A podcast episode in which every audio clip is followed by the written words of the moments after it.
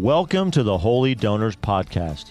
Join Andrew, Matt, Ren, and me, Thaddeus, as every week we bring you inspiring stories of radical generosity that have changed the world.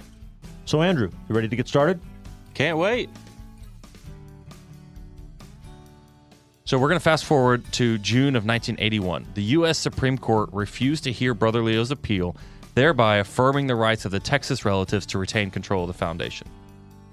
A couple of good things to come out of this. As Missus East, as Sarita Kennedy wished, the ranch headquarters ultimately did go to the Oblate Fathers. It's being used today as what's called the Leb Shomea House of Prayer.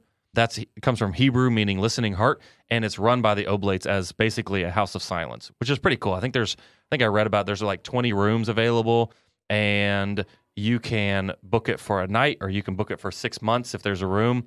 They have meals. It's all in silence other than Mass, and people just go and meditate, pray, reflect, sit in the Gatling gun tower, and it's a beautiful place. So that's what the house is used for. Wow. The other thing that happens in nineteen eighty-one is that because that the ruling is upheld, finally the foundation can be established and the assets from the ranch can be moved in. So all this time, nineteen sixty to nineteen eighty-two basically, the assets were held in escrow by the Alice National Bank, and there was no granting of anything out of the John G. and Marie Stella Kenedy Foundation. So in nineteen eighty-four, finally they make their first grant. Anybody want to guess what... keeping in mind all of what's happened over the last twenty-four years, what the first recipient of the grant, the first grant is that year? Hmm. I'm going to go with the Archdiocese of Corpus Christi. That was my first guess. That'd be a good guess. The first major grant from the Kenedy Foundation was to the Saint Mary's University School of Law, to name it the Sarita Kennedy East School huh. of Law.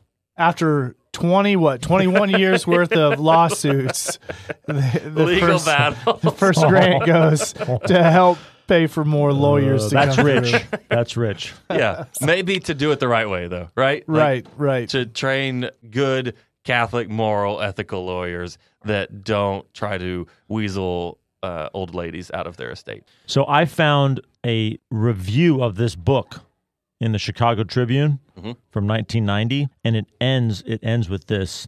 The author writes, Brother Leo himself said last year, quote, "You would have had to have the courage of seven superheroes, maybe, to have done what I did." See? He does not believe that he was wrong. All of this. So, right, so I have like kind of painted this as Brother Leo was a scoundrel, and, and maybe that's the case, but in his mind... he believed that Sarita Kennedy wanted to put her her wealth to benefit the South Americans and the spread of the gospel down there, and she wasn't allowed to do that. Okay, so today the John G. and Marie Stella Kenedy Memorial Foundation is in existence. Um, it was started in the nineteen eighties with one hundred million dollars in assets. Today they have over three hundred sixty-four million dollars in assets, and ten percent of the income goes to Corpus Christi Diocese, ninety percent of the total funds go for religious activities and ten percent going to secular activities. The core values, the goal of the foundation, and this is from their website, is to nurture and advance endeavors which contribute to the following core values: helping break the cycle of poverty, assisting people to help themselves, developing the Catholic faith and advancing spirituality, nurturing support and love for the Catholic institutions, and cultivating a passion for learning, and fostering respect, encouraging cooperative, collaborative partnerships. So, I would think that a lot of what Sarita Kennedy wanted to accomplish is being accomplished through the work of the foundation today, especially considering those core values. I have a question about the money that goes to the diocese. Yeah. Is that, do you know, is it just an outright check that gets written to them every year? They're going to get it no matter what, and then they can just do with it what they will? Or do they have to actually make a kind of grant application saying, this is what we intend to use the money for, we're going to, you know, do this and this with it? Yeah, that's a good question, and I may be wrong about this, but I'm pretty sure the requests still have to be made, and then they just know this is how much of our total we have to designate to the Diocese of Corpus Christi. Um, I know when I worked here at Saint Mary's at Texas A and M, we would apply for funding every year, and the Kennedy Foundation was extremely generous to us for many years, and believe, I would believe still supports the work here at Saint Mary's. Mm-hmm. So, super generous. I was just thinking if if it's basically just kind of to the diocese's unrestricted fund, that's not a bad situation for them. Yeah. It turned out okay for them. Yeah, absolutely. You know, and being a fundraising professional, having unrestricted funds helps the mission go further, because there's certain things that people don't like to give to. I mean, it's just, it's not, it's not fun. It's not exciting. It's not motivating. Salary. Salaries are a clear-cut one. Some people, they don't like to, to, to give towards building projects. Some people love to give towards building projects. So it just depends. However, for instance, salaries, you, you really can't have a mission without paying salaries. You can't have a mission without paying your electric bill. You can't have a mission without paying your your trash bill. All things that aren't aren't quote unquote sexy and fun and exciting, but right. but by receiving unrestricted gifts where they say, hey, use this to the best of your ministry, then you can turn around and say, okay, what do we need from the outside that can help us accomplish our mission to the greatest possible way we can? And one thing is to not have smelly rooms because you have trash cans full of trash, you know, and it's being able to pay a salary for somebody really great to come in and do wonderful work. As you're talking about, the foundation is very active and they provide grants, you know, including those core values. They support Catholic school education. They provide tuition assistant grants to the Catholic schools in South Texas. Like I said, they support every diocese in the state of Texas and many Catholic and public universities. So super generous, and uh, I would say that Sarita's wishes are being followed still today uh, as a result of that. The ranch also, Kenedy Ranch, is still in existence, four hundred thousand acres, and it's kind of a great, it's kind of a crazy ecosystem because it's comprised of four sections of landscape: native prairie, brush country, coastal marshes, and woodlands. It even has a has a beach along Baffin Bay's coastline. Now, as we're wrapping things up here, yeah. did any of the step siblings? Did they? How did they shake out? Yeah, so a couple of the, I don't remember which ruling it was, maybe the nineteen sixty-six ruling, there were cash awards that were made to some of the descendants of sort of that Petra line of family members. Okay, so they um, got some compensation. Some of the cousins, right, yeah, yeah, got uh, got just outright checks and cash. So, yeah.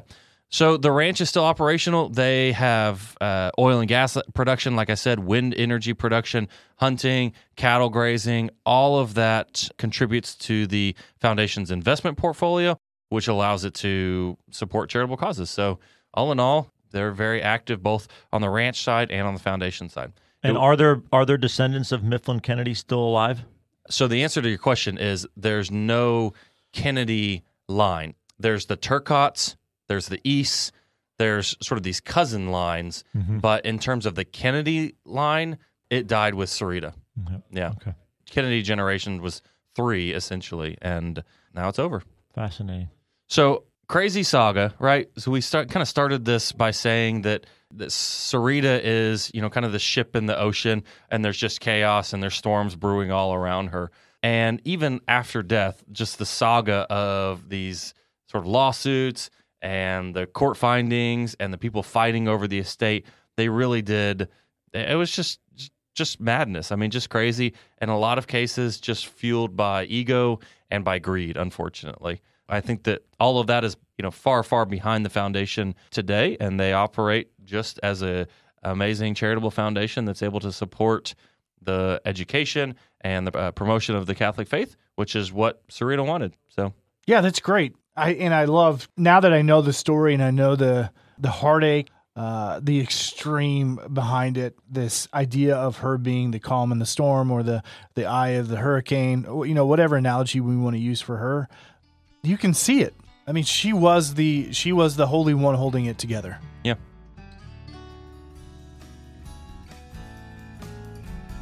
He grew up as a slave in Haiti before being moved to New York City.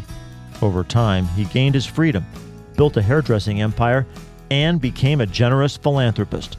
Hear the inspiring story of Venerable Pierre Toussaint on the Holy Donors Podcast, Season eight, The Gentleman.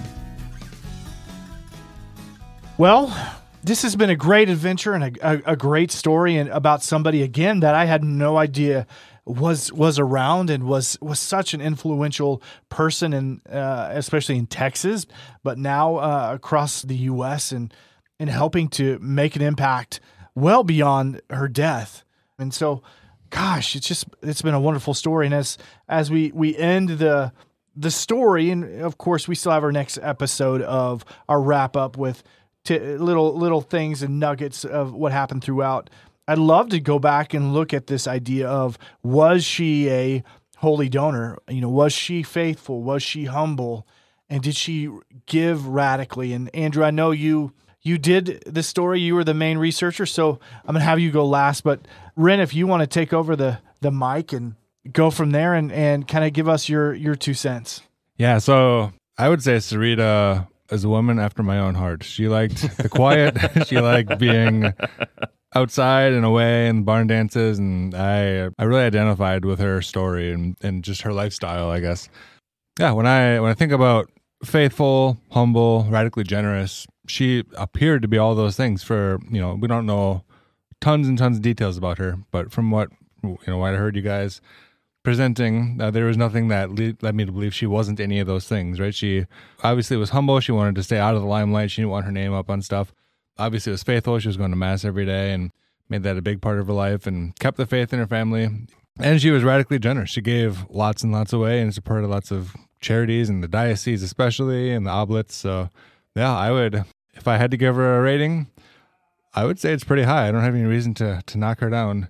It's it's a little bit hard with, you know, so little detailed information about her life, but I'd I'd feel comfortable giving her a good eight and a half uh, out of ten coins in the collection basket as we've been nice. as we've been going with.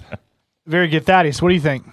So I think on the radical generosity, I think there's no question that she's very high in that in that category. I do have a little bit of pause that she wrote a will. Now, I'm not a person of means like like her, so I don't know what it's like to have those kind of means at one's disposal to to distribute philanthropically.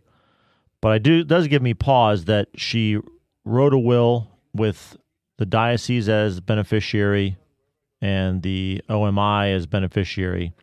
And then she was influenced by this other party and then completely, completely changed the beneficiary of her wealth, completely changed the direction of her philanthropic giving and her and her planned giving.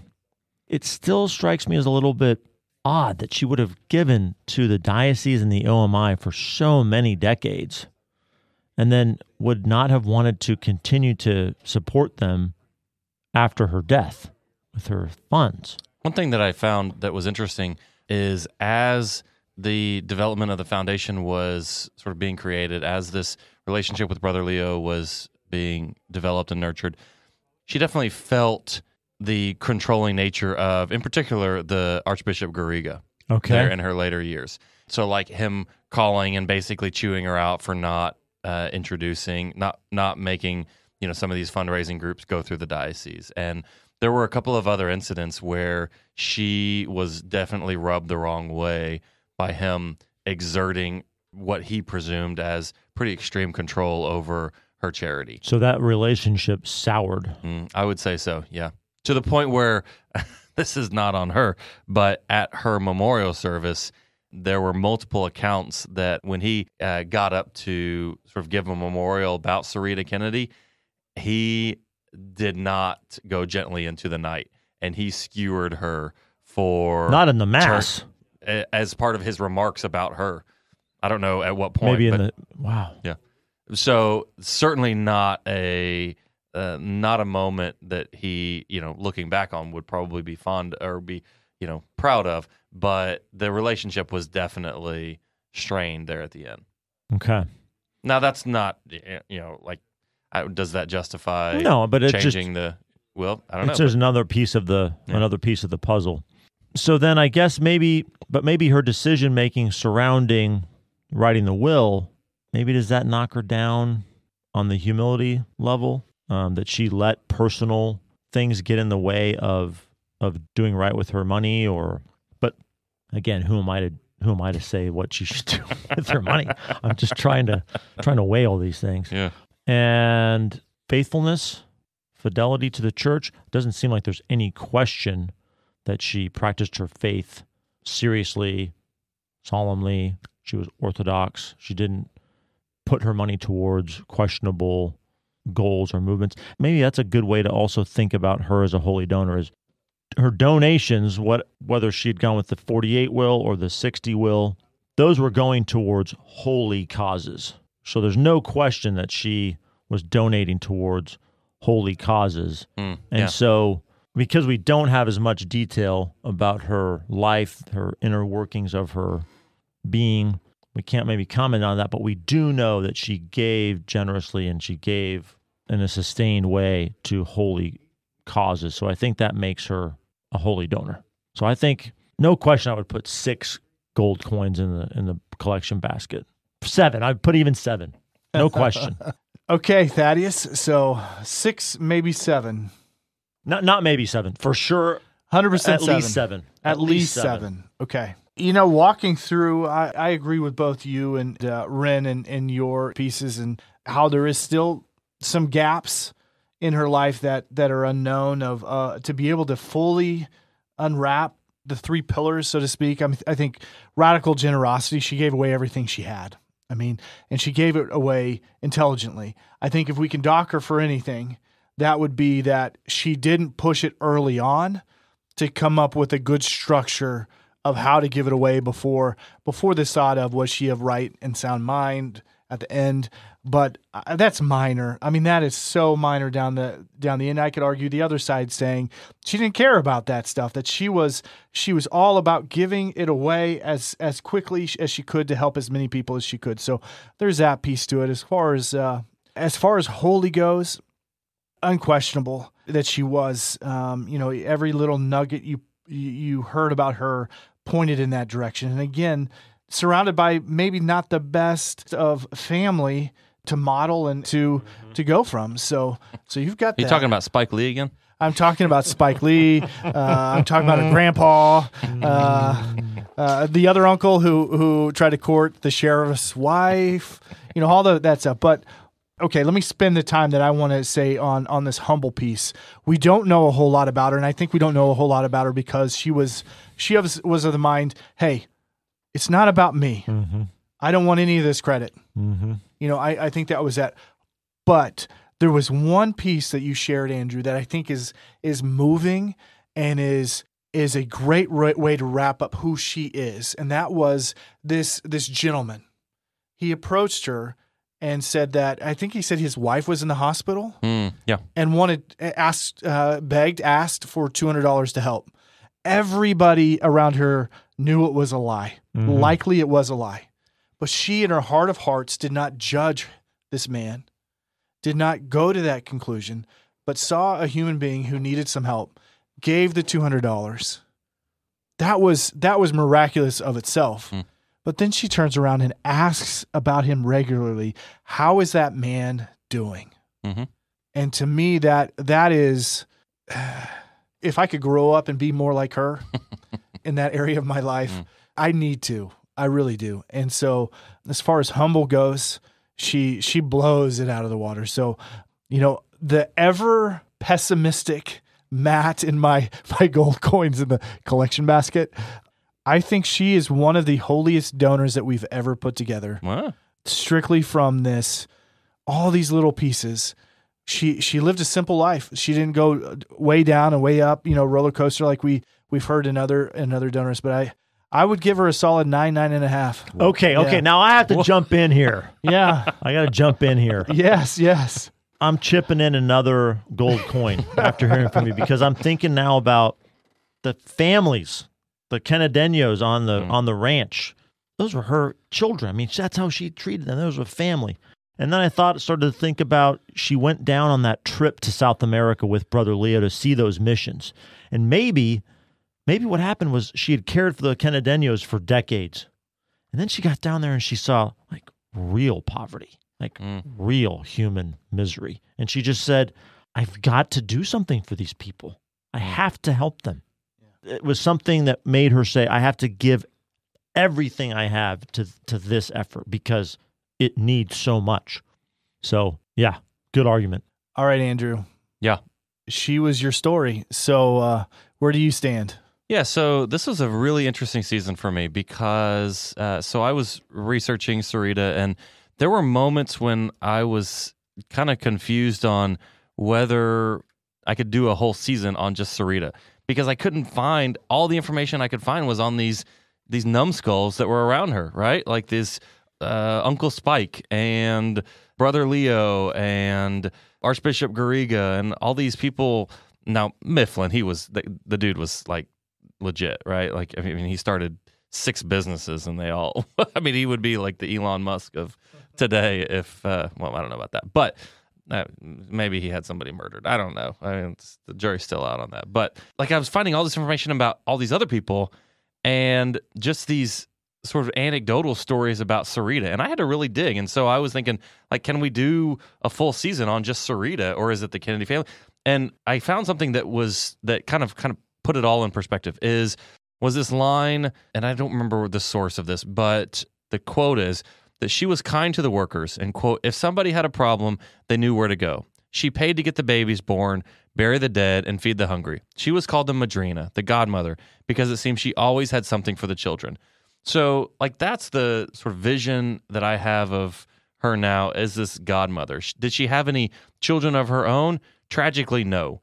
But she had the Kenedeño children. She had the children of South America. Through the foundation, she had generations of children that she could care for and support through education and through allaying of their poverty. And so I think that her just steadfastness and just calm throughout the all of this swirling chaos and these storms, I think is it's a pretty remarkable legacy, honestly. So humble, super humble, radically generous. Yes, absolutely. I mean, she... Uh, like, can we go into all the reasons that she made these decisions at the end? And I mentioned earlier, in caring for the ranch, she was locked in on the finding vaqueros and making sure that the cattle were taken care of and, like, the, the operations. But when it came to the finances, she was not good at that. She just didn't care about that or didn't, that wasn't her gift. And so could she be sort of manipulated into making some decisions financially at the end of her life through these wills and these codicils? Yeah, absolutely. She's just trying to do what's right. And these people are saying, you should do it this way. Okay, I trust you. And then on faithful, I think that, you know, she just definitely, definitely lived a life of faith and um, will be remembered for that. So I would say on gold coins, I'm going to go somewhere around nine. Let's say a good solid nine gold coins. I think, yeah, holy donor. You're doing it to me again. Now I'm I'm gonna ch- I'm gonna don't succumb to peer pressure. Gonna, if that no, is. it's not it's not peer pressure. It's it's good arguments being made. I'm gonna chip in another half of a coin. I'm up to eight point five, eight nice. and a half. Nice. All right. So what's our average, Ren? Well, if Thaddeus would stop changing his vote. So with Thaddeus upping his coins, okay, and Matt said nine nine and a half, so I gave nine point two five. Okay, all right. That's good. That gives Sarita an eight point nine one seven. Wow, wow. Solid. Solid. Yeah, she earned it. When we finish this episode, we're going to put on that whiteboard, we're going to put a bracket of all the people that we've done so far, and we're going to figure out who, at least who gets to our final four. There you go. Yeah.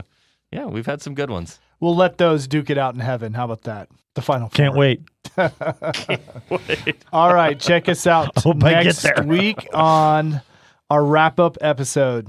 Tune in. Thanks, everybody. It's been real. Thanks, guys. I can't. I can't wait.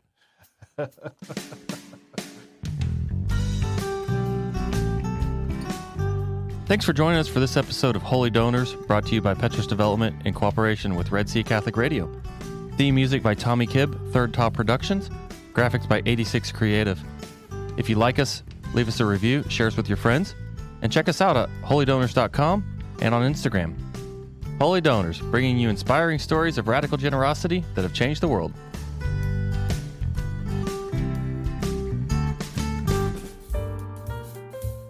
Are you ready for a conference that brings together practical fundraising tools, a supportive community, and our Catholic faith? If so, join us for RAISE twenty-three, the Catholic Fundraising Conference, June nineteenth through the twenty-first, twenty twenty-three in Louisville, Kentucky. You'll leave with new ideas for growing your organization's fundraising program and a cohort of peers to connect with for support and inspiration. One of our many great speakers will be Deacon Charlie Echeverri, who has served with Catholic Answers, Catholic Association for Latino Leadership, Tepeyac Leadership Initiative, and Sent Ventures. Deacon Charlie has also worked for companies such as A O L, Disney, and Univision. As a current C E O of Black Brown Collective, he will bring deep insights on diversity and culture in the church and fundraising. Register for RAISE twenty-three today at petrus development dot com slash RAISE twenty-three and use the promo code HOWDY to get fifty dollars off. That's petrus development dot com slash RAISE twenty-three, promo code HOWDY.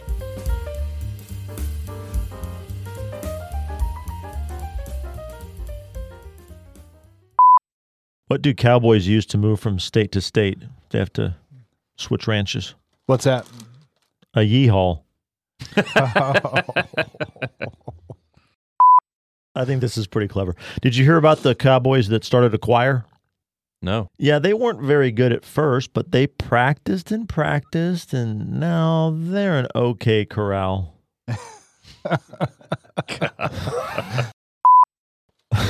This one is so bad. Andrew, this one is so bad. Can't wait. Uh, what did the cowboy say at his second rodeo? I don't know what. This ain't my first rodeo. I mean, that is so terrible. That's a joke. number forty-eight on number forty-seven on this list.